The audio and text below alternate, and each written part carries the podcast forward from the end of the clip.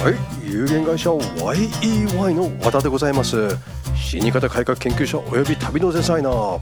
本日もよろしくお願いいたします。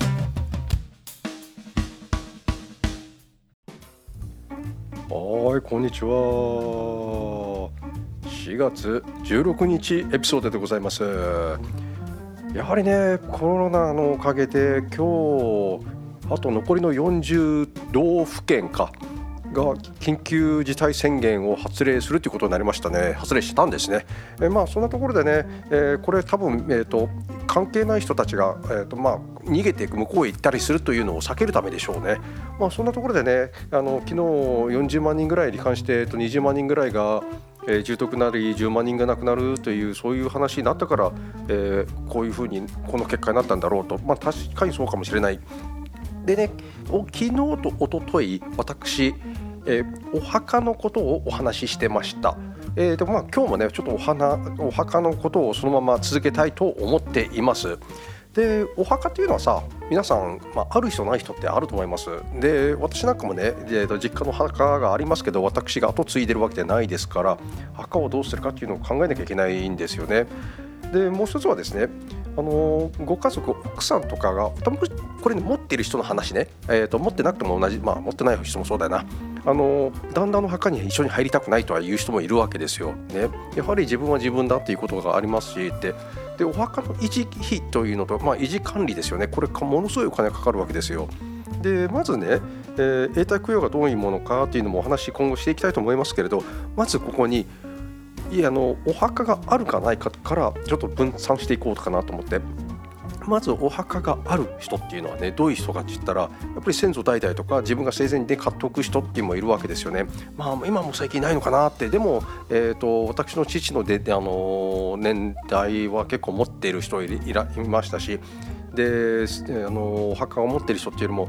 自分が墓守だっていうふうに言われたらもうそれがずっと植え付いて、えー、植え付けられてるんですよね。マインドコントロールみたいに。でこの墓守んなきゃいけないんだなんていう形の人たちがいます。じゃあその持ってる人がいる。それをどうするか。管理する人が遺族がいるか遺族じゃねえわ。家族親族がいるかということですけれど持ってない人たちはどうなのかっていうことね。お墓をどうするかっていうのはそれはまた後で判断すればいいわけですよ。ね、それはそれでまたちょっとまた別の時にお話しますけれどじゃあ持ってる人たちはどうするかって言ったらねお墓を維持するかしたくないかという話なわけね。で、えーと、維持したい人たちのは、えー、墓じまいは必要ないわけですよねだってその墓を使うわけですからでは墓を維持したくない人たちはどうするかって言ったらねつまり例えば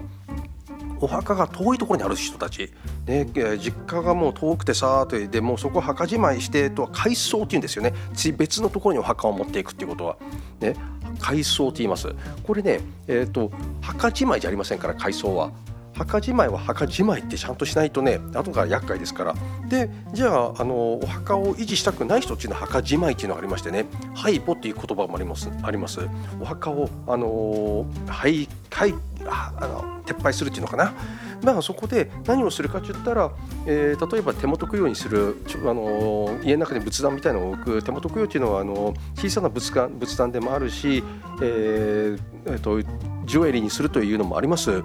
で私の友達なんかもそういう仏壇あのどこだっけねあそこは、えー、両国で作ってるセンドグラスの、えー、仏壇を作ってる友達がいるんですよ。またここで紹介したいと思いますこの彼女もね。であと他には海あの普通は海洋層っていうんですけどね一般的には、えー、まああの散骨海に散骨っていう形ですね。そういう人たちもおりますね。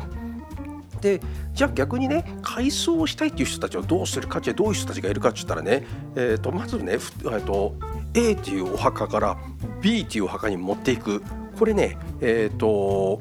例えばそれが一般墓であるかねお寺だろうがね同じ宗派のお寺だろうがね、えーと、そういうとこに持っていくということがある。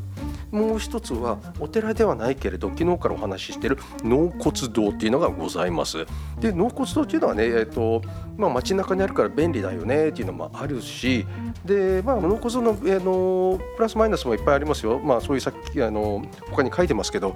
であとはね、えーまあ、あと何年か経ったらあとあの合皮墓っていうのがあるんですよ。みんなと一緒に入れちゃうってやつね。あのよくあるのが無縁仏の人たちが合肥母にいる入れられるんですよ。でそこ入れ一度入れちゃうと垂れ出せなくなりますからねだからお参りもできないとかあとはねえっ、ー、となん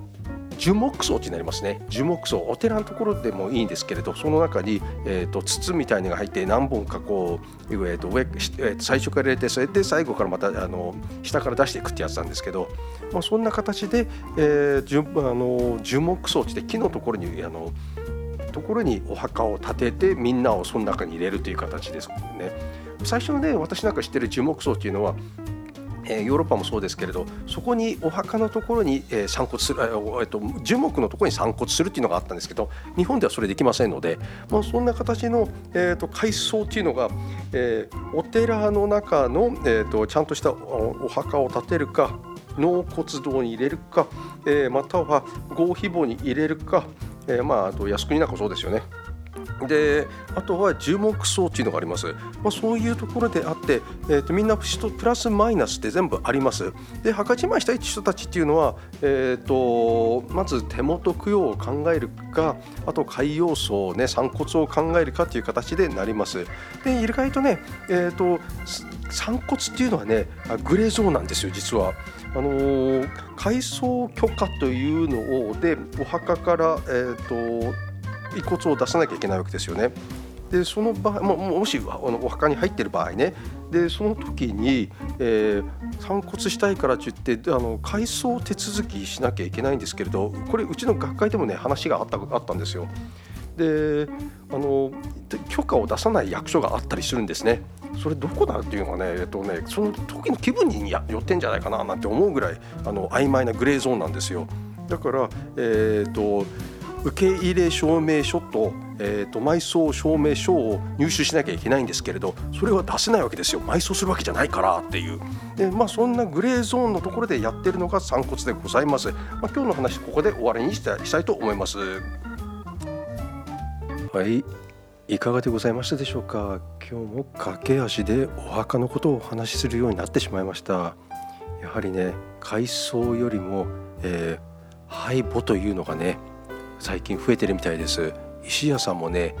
あのお墓を建てるよりもお墓じまいの方が忙しいっていうところが結構話を聞きますね。まあ、そんなところで、えー、お墓を建て直すとか、まあ、改装っていうのはねものすごいお金がかかるということですしいろいろとこれから検討せねばならないということでございます。今日もご清聴ありがとうございました。